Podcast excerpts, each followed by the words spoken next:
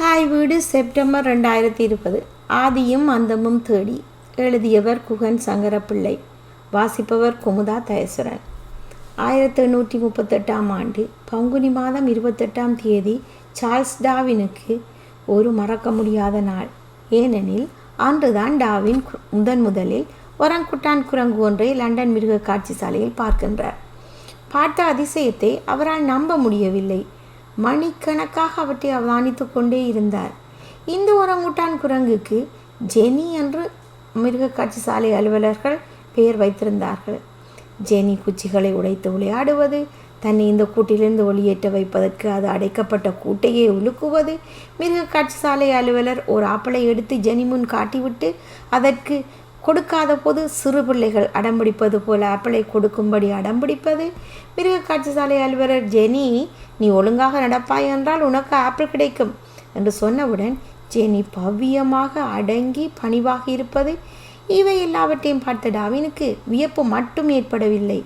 அவரது ஆழ்மனத்தில் பற்றியிருந்த கூர்ப்பு தொடர்பான சிந்தனைகள் மீண்டும் கொழுந்து விட்டெறிய ஆரம்பித்தன.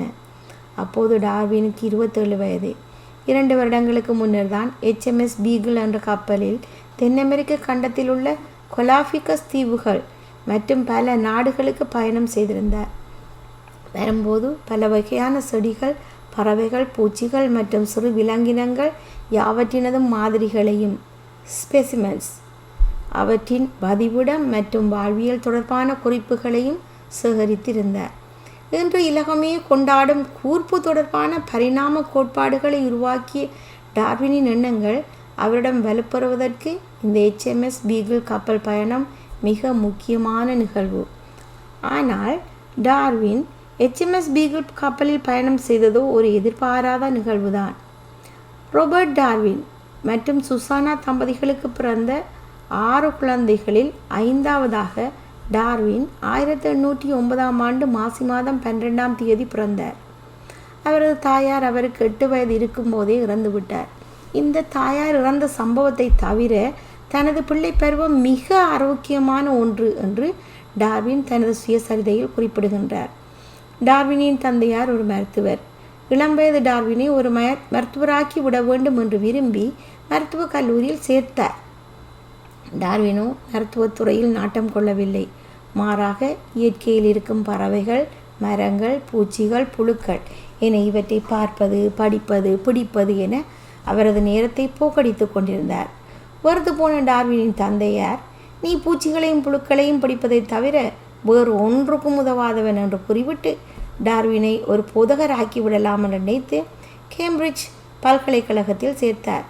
கேம்பிரிட்ஜ் பல்கலைக்கழகத்தில் அங்கு கற்பித்த தாவரவியல் பேராசிரியர் கேன்ஸ்லாவ் ஜோன் ஸ்டீவன் ஹென்ஸ்லோ அவர்களுடன் நெருங்கி பழகும் வாய்ப்பு கிடைத்தது.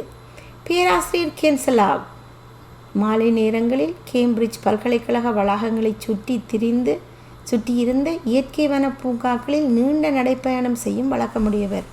இப்படி பேரா பேராசிரியர் போகும் நடைப்பயணங்களுக்கு டார்வினும் துணை போவது வழக்கமான நிகழ்வாகிவிட்டது. இதனால் டார்வினை கேன்சலாவின் நடைத்தோழன் என்ற புனைப்பெயரிலும் கேம்பிரிட்ஜ் பல்கலைக்கழகத்தில் அழைக்கத் தொடங்கினார்கள். பேராசிரியர் கேன்சலாவ் டார்வினின் நடைப்பயண தோழனாக மட்டுமல்லாமல் இளம் வயது டார்வினுக்கு ஒரு சிறந்த வழிகாட்டியாகவும் விளங்கினார்.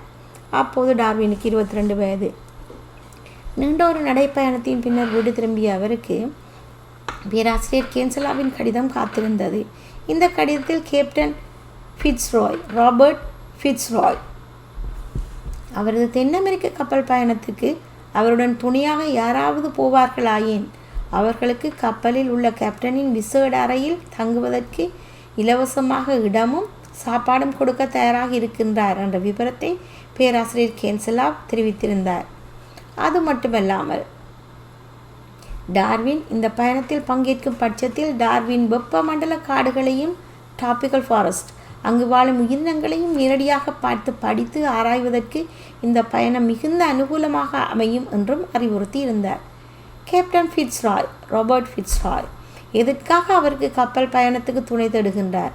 அவருடன் தான் நூற்றுக்கணக்கான மாலுமிகள் பயணம் செல்கின்றார்களே. இங்குதான் வாசகர்கள் விக்டோரியன் காலத்து இங்கிலாந்தை விளங்கிக் கொள்வது அவசியம். விக்டோரியன் காலத்து இங்கிலாந்து மிகவும் ஏற்றத்தாழ்வு கொண்ட ஒரு சமூகம். இங்கு வாழ்ந்த மேட்டுக்குடி என்று சொல்லப்படுகின்ற மக்கள் அடித்தட்டு என்று சொல்லப்படுகின்ற மக்களுடன் பேசி பழகுவதில்லை. கேப்டன் ஃபிட்ஸ்ராய் மேட்டுக்குடி என்று சொல்லப்படுகின்ற சமூக பின்பலத்தை சார்ந்தவர். மாலுமிகளின் பின்பல பின்பலம் அடித்தட்டு என்று சொல்லப்படுகின்ற சமூகத்திலிருந்து வந்தவர்கள். இங்கிலாந்திலிருந்து கிளம்பும் கப்பல் நீண்ட நாள் கடல் பயணங்களின் பின் அமெரிக்காவை வந்தடையும். அதுவரையும் கப்பலின் கேப்டன் பெரும்பாலும் தனியாக அவரது அறையில் கலைக்க வேண்டிய அவசியம். இதனால் தான் கேப்டன் ஃபிட்ஸ்ராய் துணைக்கு ஒருவரை தேடினார். கேப்டன் ஃபிட்ஸ்ராய்க்கு அப்போது இருபத்தாறு வயது. இரண்டாவது தடவையாக அவர் தலைமையில் எச்எம்எஸ் பீகிள் கப்பல் தென் அமெரிக்காவுக்கு பயணத்தை ஆரம்பிப்பதற்கு தயாராகி கொண்டிருந்தது. டார்வினும் பேராசிரியர் கென்சலாவின் ஆலோசனைப்படி இந்த கப்பலில் கேப்டன் ஃபிட்ஸ்ராய்க்கு துணையாக போக முடிவெடுத்தார். ஆனால் இந்த முயற்சியில் அவரது இரண்டு சிக்கல்களை எதிர்கொண்டார். முதல் சிக்கல் அவரது தந்தையார். பையனை மருத்துவக் கல்லூரியில் சேர்த்தால் படிப்பதை விட்டுவிட்டு பூச்சி புழுக்களை பிடித்து திருந்தான். சரி, ஒரு போதகராக்கி விடலாம் என்று பார்த்தால் அதையும் குழப்பி கப்பலில் போகிறது என்று சொல்கிறான். மகனை இப்படியே விட்டுவிட முடியாது. மகனே, நீ போக வேண்டாம் என்று உறுதியாக குறிப்பிட்டார். நல்ல வேளை டார்வின் தனது தாய்மாமன் மூலம் அவரது தந்தையாரை சமாதானப்படுத்தி தந்தையாரின் சம்மதத்தை பெறக்கூடியதாக இருந்தது. இந்த தாய்மாமனின் மகளைத்தான் டார்வின் திருமணம் செய்து கொண்டார். டார்வினின் இரண்டாவது சிக்கல் கேப்டன் ஃபிட்ஸ்ராய். இவர் ஒரு ஃப்ரனாலஜிஸ்ட், முடிருவியலர்கள். ஃப்ரனாலஜிஸ்ட் மனிதர்களின் முகத்தின் அங்க அடையாளங்களை வைத்து மனிதர்களின் இயல்பை தீர்மானிப்பவர்கள். இந்த துறை பதினேழாம் நூற்றாண்டில் இருந்து பதன பத்தொன்பதாம் நூற்றாண்டின் தொடக்க காலம் வரை மிக பரவலான ஒரு நம்பிக்கையாக ஐரோப்பாவில் இருந்தது. முதலில் முன்னேற்றியில் விழும் சுருக்கம், முன்னேற்றியின் அளவு போன்றவற்றை வைத்து மனிதர்களின் அறிவும் புத்திசாலித்தனமும் தீர்மானிக்கப்பட்டன. பின்னர் பலர் இந்த துறையை முகத்தின் மற்ற உறுப்புகளுக்கும் நீட்டிவிட்டனர். கேப்டன் ஃபிட்ஸ்ராயும் இந்த வகையை சார்ந்தவர். அவருக்கு டார்வினது மூக்கு பிடிக்கவில்லை. இவர் ஒரு சிக்கலான பேர் வழியாக இருப்பாரோ என்று சந்தேகப்பட்டார். இறுதியாக ஒரு வழியில் டார்வினை தனது பயணத்தில் அழைத்து செல்ல சம்மதித்தார். தென் அமெரிக்க கரையோரங்களை அளவிடுவதற்கும் ஆராய்வதற்குமாக ஆயிரத்து எண்ணூற்றி முப்பத்தி ஓராம் ஆண்டு மார்கழி இருபத்தேழாம் நாள் எச்எம்எஸ் பீகிள் கப்பல் லண்டன் துறைமுகத்தை விட்டு தென் அமெரிக்கா நோக்கி கிளம்பியது. இந்த ஐந்து வருட பயணம் வரும் காலத்தில் மானிட வரலாற்றையே திருத்தி எழுதும் ஒரு மகா ஞானியும் அந்த கப்பலில் தனது தேடலை நோக்கிய ப பயணத்தை தொடர் தொடங்கினார். டார்வினுக்கு கடல் பயணம் அவ்வளவு ஒத்து வரவில்லை. டார்வின் கப்பல் இடையில் தங்குமிடங்கள் யாவற்றிலும் கப்பலில் தங்கியிருப்பதை தவிர்த்து கரைகளில் பெரும்பாலான நாட்களை செலவிட்டார். பீகிள் கப்பல் உலகத்தின் தென்கோடி எல்லைகளையும் தாண்டி அர்ஜென்டினா உட்பட பல தென் அமெரிக்க நாடுகளுக்கும் சென்றது. போகும் வழிகளில், நிற்கும் இடங்களில் யாவற்றிலும் டார்வின் பல உயிரினங்களின் மாதிரிகளையும் ஸ்பெசிமென்ஸ் சேகரித்திருந்தார். இவற்றை சந்தர்ப்பம் கிடைக்கும் போது லண்டனுக்கு திரும்ப போகும் கப்பல்களில் லண்டனுக்கு அனுப்பியும் இருந்தார். ஆயிரத்தி எண்ணூற்றி முப்பத்தைந்தாம் ஆண்டு பீகிள் கப்பல் கொலாஃபிகஸ் தீவுகளை கலோஃபகஸ் ஐலண்ட் சென்றடைந்தது. கொலாஃபகஸ் தீவுகள் கலோஃபகஸ் ஐலண்ட் தென் அமெரிக்காவில் உள்ள ஈக்வடோர் நாட்டிலிருந்து ஆயிரம் கிலோமீட்டருக்கு அப்பால் அட்லாண்டிக் கடலில் அமைந்துள்ளன. இங்குள்ள பதிமூன்று பெரிய தீவுகளையும் நூற்றுக்கணக்கான சிறிய தீவுகளையும் ஒன்றாக சேர்த்து கொலாஃபிகஸ் தீவுகள் என்கின்றனர். கொலாஃபிகா என்னும் சொல் பழைய ஸ்பானிய மொழியில் ஆமைகளை குறிப்பிடுகின்றன. இதனால் கொலாஃபிகஸ் தீவுகள் என்பது ஆமைகளின் தீவுகள் என்று பொருள். இந்த தீவுகள் கிட்டத்தட்ட சில மில்லியன் வருடங்களுக்கு முன்னர் அட்லாண்டிக் கடலில் உருவான எரிமலைகளின் விளைவாக தோன்றியிருக்கலாம் என்று ஆய்வாளர்கள் கருதுகின்றனர். டார்வின் இந்த தீவுகளில் ஐந்து வாரங்கள் தங்கியிருந்தார். ஐரோப்பியர் தென் அமெரிக்காவுக்கு வரும் வரை இந்த தீவுகளில் எந்த மனிதர்களும் நிரந்தரமாக வாழ்ந்ததில்லை. மனிதர்கள் மட்டுமல்ல, நிலத்தில் வாழும் எந்த வகையான பாலூட்டி விலங்கினங்களும் இந்த தீவுகளில் உருவானதாகத்தோ வாழ்ந்ததோ இல்லை. இந்த தீவுகளில் பறவைகளினதும் நீரிலும் நிலத்திலும் வாழும் உயிரினங்களான ஆமை போன்றவற்றின் சரணாலயமாக திகழ்ந்தன. இங்கு வாழ்ந்த உயிரினங்களான ஆமைகள், உடும்புகள், பறவைகள் போன்ற யாவும் இந்த தீவுகளுக்கே உரிய தனித்துவத்துடன் காணப்பட்டன. உதாரணமாக, இந்த தீவுகளில் வாழ்ந்த பறவைகளில் இருபத்தி நாலு விதமான பறவைகள் இந்த தீவுகளுக்கு மட்டும் உரித்தானவை. இங்கு வாழ்ந்த கடல் வாழும் உடும்புகள் கடல் பாறைகளில் வளரும் பாசிகளை உண்ணும் பிராணிகளாக வாழ்ந்தன. அது மட்டுமில்லாமல் அவற்றின் உடல் கடல் பாறைகளில் வாழ்வதற்கும் அங்கு வளரும் பாசிகளை உண்ணுவதற்கும் ஏற்றவாறு இயல்பாக்கம் அடைந்திருந்தன. இங்கு வாழ்ந்த இன்னும்போர் உடும்பு வகைகள், இவை காடுகளில் வாழ் வாழ்பவை மிக பெரியவை. உலகத்தில் இருக்கும் உடும்பு வகைகளிலே இவையே மிக பெரியவை. இவற்றை கொலாபிகஸ் தீவுகளை தவிர வேறு எங்கும் இந்த பூமியில் காண முடியாது. இதே போல இங்கு வாழ்ந்த ஆமைகள் தனித்துவமானவை. இவை உலகத்திலேயே இருக்கும் ஆமைகளில் மிக பெரியவை. அது மட்டுமல்லாமல் நூறு வருடங்களுக்கு மேல் வாழ்பவை. ஹாரிட் என்ற பெயரிட்ட ஆமை டார்வினால் ஆயிரத்தி எண்ணூற்றி முப்பதுகளில் கொலாபிகஸ் தீவுகளில் ஒன்றில் கண்டுபிடிக்கப்பட்டது என்று நம்புகின்றனர். இது ரெண்டாயிரத்தி ஆறாம் ஆண்டு ஆனி மாதம் இருபத்தி மூன்றாம் திகதி நாள் மாரடைப்பால் ஆஸ்திரேலியாவில் இறந்தது. இது இறக்கும்போது இதன் வயது நூற்றி எழுபத்தஞ்சு வருடங்கள். டார்வின் ஒரு இயற்கை ஆர்வலர். இயற்கையில் இருக்கும் ஒவ்வொரு உயிரினங்களும் ஓராயிரம் கதைகளை இவருக்கு கூறும். இயற்கையில் வளரும் உயிரினங்களின் அழகில் மட்டும் டார்வின் லயித்து ரசித்து இருக்கவில்லை. ஏன், எதற்காக, எப்படி உயிரினங்கள் தோன்றின, இவற்றின் அங்கங்கள் அவை வாழும் சூழலுக்கு ஏற்ப பரிணாமம் அடைந்திருக்கின்றன என்பதனை மிக நுணுக்கமாக அவதானித்தார். டார்வின் ஒரு தோட்டக்காரர். அவர் வளர்ந்த சூழலும் வாழ்ந்த வீடும் தோட்டங்களால் சூழப்பட்டிருந்தது. இந்த தோட்டங்கள் அவருக்கு ஒரு பல்கலைக்கழகம். இந்த தோட்டங்கள் அவர் அனுமானங்களை பரிசோதிக்கும் ஒரு களம். படரும் கொடிகளின் துளிர்கள் அவை படரும் பொருட்களை நோக்கி நீண்டு வளர்வதையும், இது இந்த பொருட்களை கொடிகள் அடைந்தவுடன் அவற்றை சுற்றி இறுக பிடித்து வளர்வதையும் பார்த்து, இவை மனிதர்கள் அவர்களின் கைகளால் ஒரு பொருளை எட்டி பிடிப்பது போல் இருக்கின்றதே என்று அதிசயித்தார். நரம்பு தொகுதிகளே இல்லாத மரங்களின் வேர்கள் எவ்வாறு நீரை நோக்கி போகின்றன, பூக்களின் முன் ரீங்காரமிட்டு நாட்டியமாடும் வண்டுகளும் தேனீக்களும் டார்வினுக்கு ஒன்றுடன் ஒன்று பின்னி பிணைந்து தங்கி வாழும் உயிரினங்களின் பரிணாம வளர்ச்சியின் பக்கங்களை எடுத்துரைத்தன.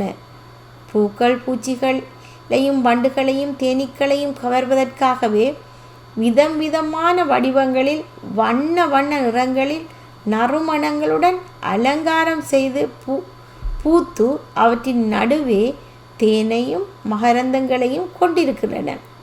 பூக்கள் இதழ்களை விரித்து வைத்திருப்பதே வண்டுகளும் தேனீக்களும் பூச்சிகளும் அதில் அமர்வதற்கே. செடிகளில் உருவாகும் பூக்கள் தமக்கு தாமே மகரந்த சேர்க்கையில் ஈடுபடலாம். இருந்தும் ஏன் தமது மகரந்தங்களை தம்மை போன்ற மற்ற செடிகளுக்கு கடத்த வேண்டும் என்று துடிக்கின்றன. மகரந்தங்களை கடத்துவதற்காக அவை பூக்களை உருவாக்குவதும் அதன் மத்தியில் தேனையும் நறுமணத்தை உருவாக்குவது என்பது அவற்றின் சக்தியை விரயமாக்குவது அல்லவா? டார்வின் சிந்தித்தார். இந்த முரண் புதிருக்கு டார்வினுக்கு விடை தெரியவில்லை. இதனை விளக்குவதற்கு டார்வின் தனது தோட்டத்தில் உள்ள மரங்களில் ஒரு பரிசோதனை செய்து பார்த்தார். சில செடிகளில் வளரும் பூக்களை அதே செடியில் உள்ள பூக்களுடன் மகரந்த சேர்க்கை செய்ததும், அதே செடியில் உள்ள வேறு பூக்களை வேறு செடியில் உள்ள பூக்களுடன் மகரந்த சேர்க்கையில் ஈடுபடுத்தி விளைவு எப்படி இருக்கும் என்று ஆராய்ந்து பார்த்தார். ஒரு செடியில் உள்ள பூக்களை ஒன்றுடன் ஒன்று மகரந்த சேர்க்கையில் ஈடுபடுத்தி உருவான காய்களில் இருந்து வந்த வித்துக்கள் வீரியமும் நோய் எதிர்ப்பு சக்தியும் குறைந்தவையாக காணப்பட்டன. செடிகள் தமது பூக்களை தம்மை போல உள்ள வேறு செடிகள் உள்ள பூக்களுடன் தான் மகரந்த சேர்க்கையில் ஈடுபடுத்துகின்றன என்பதை டார்வினுக்கு முன்னர் வாழ்ந்த ஜேம் ஜெர்மன் அறிவியலாளர் ஸ்பிராங்கேல் கிறிஸ்டியன் கோனாட் ஸ்ப்ராங்கேல் நை ஆயிரத்து எழுநூற்றி தொண்ணூற்றி மூன்றாம் ஆண்டு வெளியிட்ட புத்தகத்தில் குறிப்பிட்டு இருக்கின்றார். ஆனால் டார்வினோ இந்த பூக்களுக்கும் அதில் இருக்கும் தேனை சுவைக்கும் இரணங்களுக்கும் இடையில் இருக்கும் உறவு முறையினை பார்த்து ஆழமாக நோக்குகின்றார். ஆழ்ந்த அவதானிப்புகளுக்கு பின்னர் ஒரு அனுமானத்துக்கு வந்தார். அதாவது பூக்களை சுமக்கும் செடிகளும் பூக்களின் தேனில் தங்கியிருக்கும் உயிரினங்களும் ஒரே காலகட்டத்தில் இந்த பூமியில் தோன்றி பரிணாமம் அடைந்திருக்கலாம் என்பதுதான் அவரது அனுமானம். இன்று அவரது அனுமானம் மரபணு பரிசோதனைகள் மற்றும் அகழ்வாராய்ச்சியினால் கிடைத்த படிமங்களின் மூலம் உறுதி செய்யப்பட்டுள்ளது. பூக்கும் செடிகளுக்கும் அவற்றை அண்டி வாழும் உயிரினங்களும் கிட்டத்தட்ட நூற்றி முப்பது நூற்றி நாற்பது மில்லியன் வருடங்களுக்கு முன்னர் பூமியில் தோன்றி இருக்கின்றன. நூற்றி நாற்பது மில்லியன் வருடங்களுக்கு முன்னர் ஃபேர்ன் போன்ற வேர்களின் மூலம் பரவும் தாவரங்கள் தான் இந்த பூமி முழுவதும் பரவியிருந்தன. பூக்கள் இல்லாத பூமி கற்பனை பண்ணி பாருங்கள் எப்படி இருந்திருக்கும் என. கொலாபிகஸ் தீவுகளின் ஆளுநர் டார்வினுடன் உரையாடும் போது கூறிய ஒரு விடயம் டார்வினின் ஆழ்மனத்தில் பலத்த கேள்விகளை எழுப்பியது. கொலாபிகஸ் தீவுகளில் வாழும் ஆமைகளின் ஓடுகளை வைத்து தன்னால் இந்த ஆமைகள் எந்தெந்த தீவுகளில் வாழ்கின்றன என்பதை அடையாளம் காண முடியும் என்று ஆளுநர் கூறினார். கொலாபிகஸ் தீவுகள் ஒவ்வொன்றும் ஒவ்வொரு விதமான தட்பவெப்ப சூழ்நிலைகளை கொண்டுள்ளன. இந்த சூழலுக்கு ஏற்ப இங்கு இருக்கும் மரம் செடி கொடிகளும் உருவாகி இருந்தன. சில தீவுகளில் வளரும் செடிகள் மழை வீழ்ச்சி குறைவானதால் மிக சிறியனவாகவும் மற்ற மழை வீழ்ச்சி அதிகமான தீவுகளில் வளரும் செடிகள் கொஞ்சம் கூட வளர்ந்தனவாகவும் காணப்பட்டன. சிறிய செடிகள் இருக்கும் தீவுகளில் இருக்கும் ஆமைகளின் கழுத்து சிறியனவாகவும் அதேவேளை வளர்ந்த செடிகள் இருக்கும் தீவுகளில் இருப்பவற்றின் கழுத்து நீண்டும் காணப்பட்டன. இந்த கழுத்துக்களின் நீளத்துக்கு ஏற்ப ஆமைகளின் ஓடுகளும் மாற்றமடைந்திருந்தன.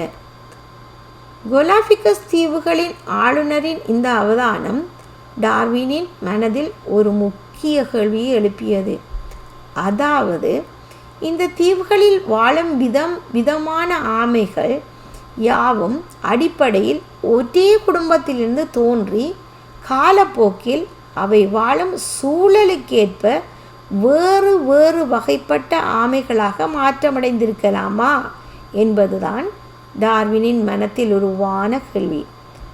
கொலாபிகஸ் தீவுகளில் உள்ள பறவைகள் அந்தந்த தீவுகளுக்கே உரிய தனித்துவத்துடன் காணப்பட்டன. இந்த பறவைகளின் உடலமைப்பு அவதானித்த டார்வினுக்கு ஒன்று புலனாகியது. இவற்றின் உடலமைப்பு ஒரே மாதிரி இருந்தாலும் அவற்றின் அலகுகள் அவை வாழும் தீவுகளுக்கு தீவுகள் மாறுபட்டிருந்தன. இங்கும் டார்வினின் கேள்வி ஏன் இந்த பறவைகள் யாவும் ஒரே குடும்பத்தில் பிறந்து காலப்போக்கில் அவை வாழும் சூழலுக்கேற்ப அவற்றின் அலகுகள் மாற்றமடைந்திருக்க கூடாது என்பது தான். டார்வின் எந்த உயிரினத்தை அவதானித்தாலும் அவைகளின் உடலமைப்பு அவை வாழும் சூழல் அவற்றின் வரலாறு என யாவற்றையும் கூர்ந்து அவதானிப்பவர். உயிரினங்களின் மூலத்தை தேடும் சிந்தனையை இளம்வயது டார்வினின் மனதில் பதிய வைத்தவர் அவரது அவரது பேரனார் ராஸ்மஸ் டார்வின். இவர் ஒரு மருத்துவர் மட்டுமல்ல, ஒரு கவிஞரும் கூட. டார்வின் பிறக்கும் போது அவர் இறந்து விட்டார். இருப்பினும் இவர் எழுதிய கவிதை ஒன்றில் உலகில் இருக்கும் அனைத்து உயிரினங்களும் ஒரு சிறு பொருளில் ஃபிலமென்ட்ஸ் என்று ராஸ்மஸ் டார்வின் குறிப்பிடுகின்றார். இது தோன்றி இருக்கலாமா என்று எண்ணுவது எல்லைக்கு மீறிய சிந்தனையா என்று எழுதியிருந்தார். இந்த வரிகள் டார்வின் மனத்தில் ஆழமாக வேரூன்றி இருந்தது. உயிரினங்களை குடும்பங்களாக வகைப்படுத்துவது என்பது டார்வினுக்கு பல நூற்றாண்டுகளுக்கு முன்னரே மனிதர் அறிந்த விடயம்தான். ஆனால் டார்வினோ இதற்கு பின்னால் உள்ள பொறிமுறையினை தேடினார். இந்த பொறிமுறையினை விளக்குவதன் மூலம் உயிரினங்கள் யாவற்றுக்கும் இடையிலான தொடர்புகளை பரந்த நோக்கில் அணுகினார். இந்த தொடர்புகளை ஒரு மரத்தில் உள்ள கிளைகள் போல் வரைபடமாக பார்த்தார்.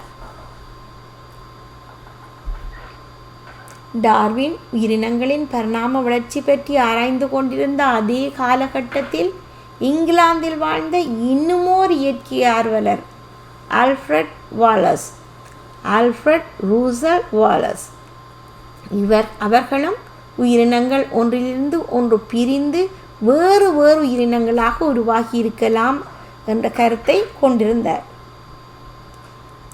ஆல்ஃப்ரெட் வாலஸ் தென்கிழக்கு ஆசிய நாடுகளான இந்தோனேஷியா, மலேயா போன்ற இடங்களுக்கு எட்டு வருடங்களுக்கு மேல் பயணித்து அங்கு வாழ்ந்த சிறு உயிரினங்களின் மாதிரிகளை சேகரித்து இங்கிலாந்துக்கு அனுப்பியிருந்தார். இவர் தனது பரிணாம கோட்பாடுகள் தொடர்பான அனுமானங்களுக்கு பிரேசிலில் வா உள்ள அமேசான் நதிக்கரையோரம் வாழ்ந்த குரங்குகளின் மாக்யூ மாங்கி வாழ்வு முறையினை அவதானித்ததன் மூலம் டார்வினின் கருத்துக்களுடன் ஒத்த முடிவு ஒரே முடிவுக்கு வந்தார். கலாபகோஸ் தீவுகளுக்கு போய் வந்து இருபத்தைந்து வருடங்களின் பின்னர் அவரது ஐம்பதாவது வயதில் உயிரினங்களின் பரிணாம வளர்ச்சி தொடர்பான உயிரினங்களின் தோற்றமும் அவற்றை தேர்ந்தெடுக்கும் இயற்கையின் சூழலும் என்ற புத்தகத்தை ஆயிரத்தி எண்ணூற்றி ஐம்பத்தொன்பதாம் ஆண்டு பிரசுரித்தார். இந்த புத்தகத்தின் முழு பேர் origin of species by means of natural selections or the prevention of favoured races in the struggles of for life. இந்த புத்தகத்தின் வரவின் விளைவால் உருவான வாத பிரதிவாதங்களின் அதிரொலிகள் இன்று வரை மனித சமூகத்தில் அதிர்ந்து கொண்டே இருக்கிறது. டார்வினின் ஆரிஜின்ஸ் புத்தகம் உயிரினங்களில் ஒன்றில் இருந்து ஒன்று பிரிந்து எவ்வாறு வேறு வேறு உயிரினங்களாக உருவாகி இருக்கலாம் என்பதனை சான்றுகளுடன் விவரிக்கின்றது. அது மட்டுமில்லாமல் மானிடரின் தோற்றம் பற்றி புதிய கோட்பாட்டை முன்மொழிகின்றது. இது காலங்காலமாக மனிதர்களால் அவர்களின் தோற்றம் பற்றி நம்பி வந்த கற்பிதங்களுக்கு சவாலாக அமைகின்றது. டார்வின் தனது பரிணாம வளர்ச்சி தொடர்பான கோட்பாடுகளை விவரிப்பதற்கு மிக எளிமையான சில அனுமானங்களை எடுத்துக்கொள்கின்றார். முதலாவது, உயிரினங்கள் யாவும் தமது இயல்புகளை ட்ரெய்ட்ஸ் தமது தலைமுறைகளுக்கு கடத்துகின்றன. அடுத்தது, உயிரினங்கள் யாவும் ஒன்றிலிருந்து ஒன்று வேறுபடுகின்றன. இறுதியாக, இது வேறுபட்ட உயிரினங்களில் எவை அவை வாழும் சூழலுக்கேற்ப இயல்பை, உதாரணமாக உடல் அமைப்பை கொண்டுள்ளனவோ அவை தமது சந்ததியை பெருக்குகின்றன.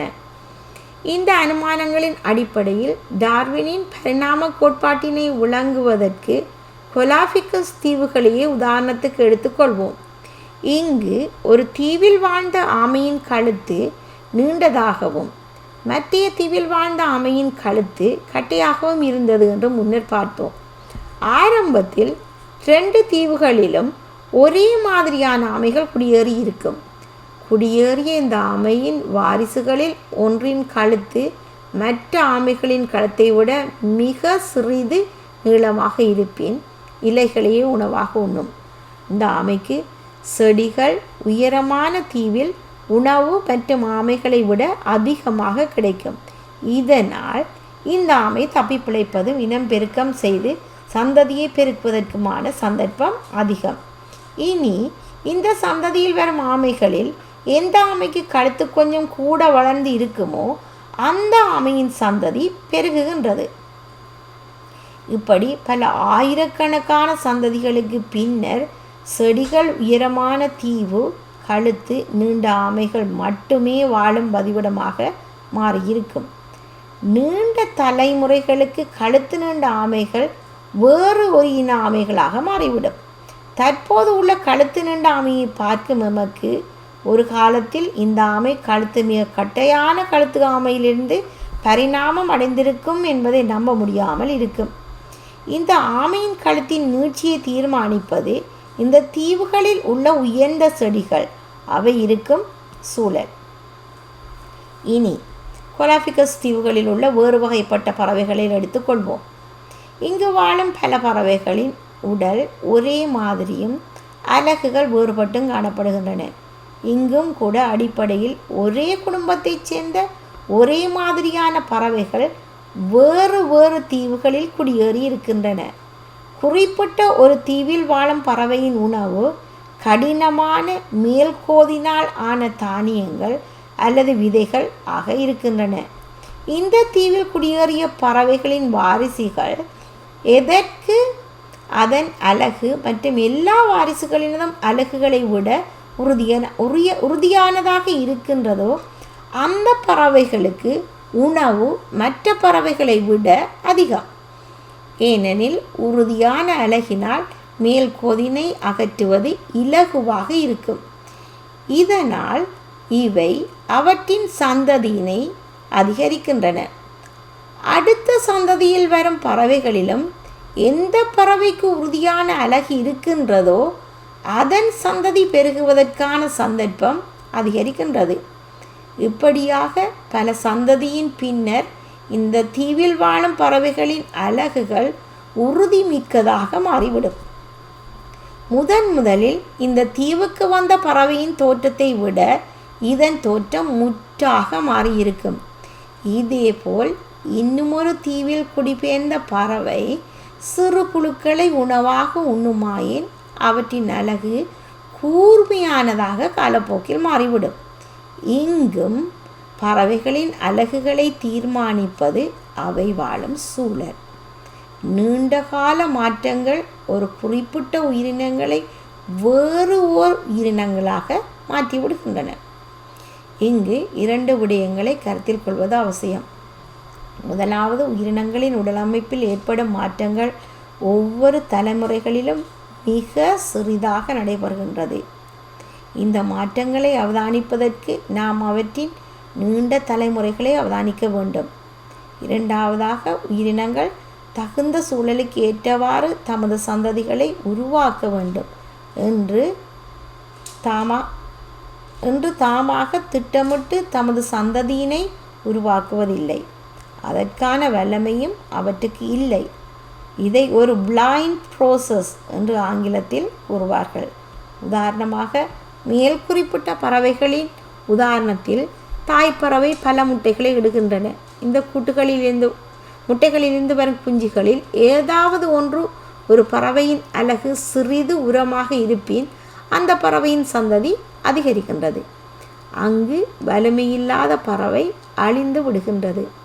உயிரினங்களின் ஒவ்வொரு தலைமுறைகளிலும் இவை வாழும் சூழலுக்கேற்ப ஒரு சிறிது மாற்றம் உருவாகின்றனவோ அவை அந்த தலைமுறைகளில் தப்பி பிழைத்து பெருகுவதற்கான சந்தர்ப்பம் மற்றவைகளை விட அதிகம். சிறிய மாற்றங்கள் தலைமுறை தலைமுறையாக தொடர்கின்றன. சிறு துளி பெருவெள்ளம் என்பது போல காலப்போக்கில் பல தலைமுறைகளுக்கு தொடர்ந்த மாற்றங்களின் நுழைவால் குறிப்பிட்ட உயிரினம் அது வாழும் சூழலுக்காக பிரத்யேகமாக உருவாக்கப்பட்டது போல் தோன்றும். உண்மையில் உயிரினங்கள் உடலமைப்பின் தெரிவு உயிரினங்களை விட சூழல்தான் முதன்மையானதாக இருக்கிறது. இன்னும் ஒரு வகையில் கூறுவதாயின், சூழல் உயிரினங்களை வடிகட்டி தன் சூழலுக்கேற்ப தேர்ந்தெடுக்கின்றது.